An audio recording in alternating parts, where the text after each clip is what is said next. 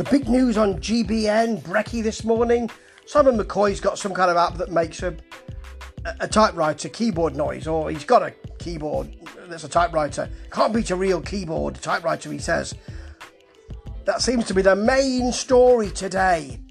Very important. Oh dear. We uh, we have a um, um, a doctor on who they have regularly talking about uh, the BMA threatening strike action and COVID um, figures and um, a leading sage um, scientist uh, leaving his post. And we end up talking about Simon McCoy's post nasal drip. Can, can you diagnose me? I'm a little bit hot and I've got a, a cough. Oh, dear me. You know, it's the worst thing for a journalist, says the doctor. Well, you are talking to Simon McCoy. Maybe he is a journalist and he just doesn't look like one at the moment. Maybe he still is and he's just taking time off while he's at GBN. But it doesn't seem to be. Has to be said. Anyway, back to Simon's post nasal, uh, uh, back of the nasal drip. Post nasal drip, back of the nasal drip. I'm not a doctor, you see, so I, I couldn't really diagnose him. But Dr. Lawrence can. What a way to run a news channel in inverted commas.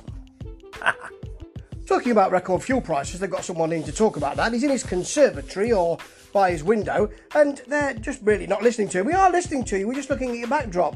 Concentrate on what he's got to say, will you? Goodness sake, what a way to run this programme.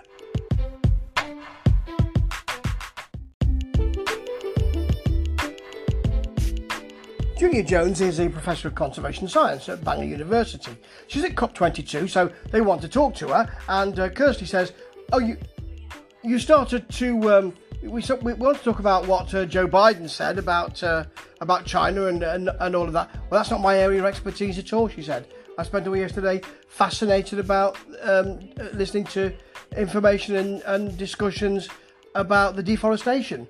Uh, oh, um, just just putting it out there, says Kirsty.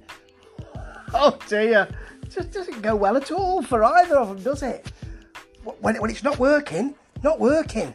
Well, that's uh, when you're looking at the uh, Great British Breakfast. What? What? What? Give me a worried look. Oh, like I'm in trouble. They don't laugh, either of them. Simon and Kirsty look serious about that. It's just a bit weird. They profess to be such good friends, and yet it doesn't seem that way when they're on screen together.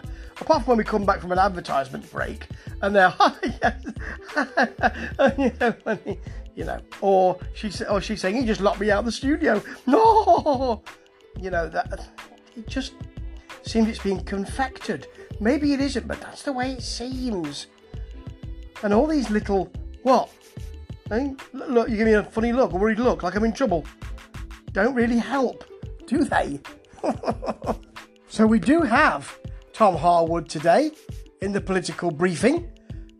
And we didn't have it yesterday, but we've got it today. These things change, don't they? But just before he comes on, we get um, we get a, a, a, screen with live view on it with someone in the background going, "You can't get anything right. Can't get anything right."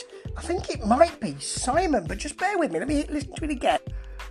I don't think it's Simon, no, it isn't, but it is someone saying can't get anything right. It might be to do with these programs because that seems to be the case. And here's Tom Harwood trying desperately to look as though he's made the right choice to be on GB News, but not really succeeding. It's the briefing with Tom Harwood. I wasn't here yesterday. No reason given, but I'm here today. No reason given. 眨眨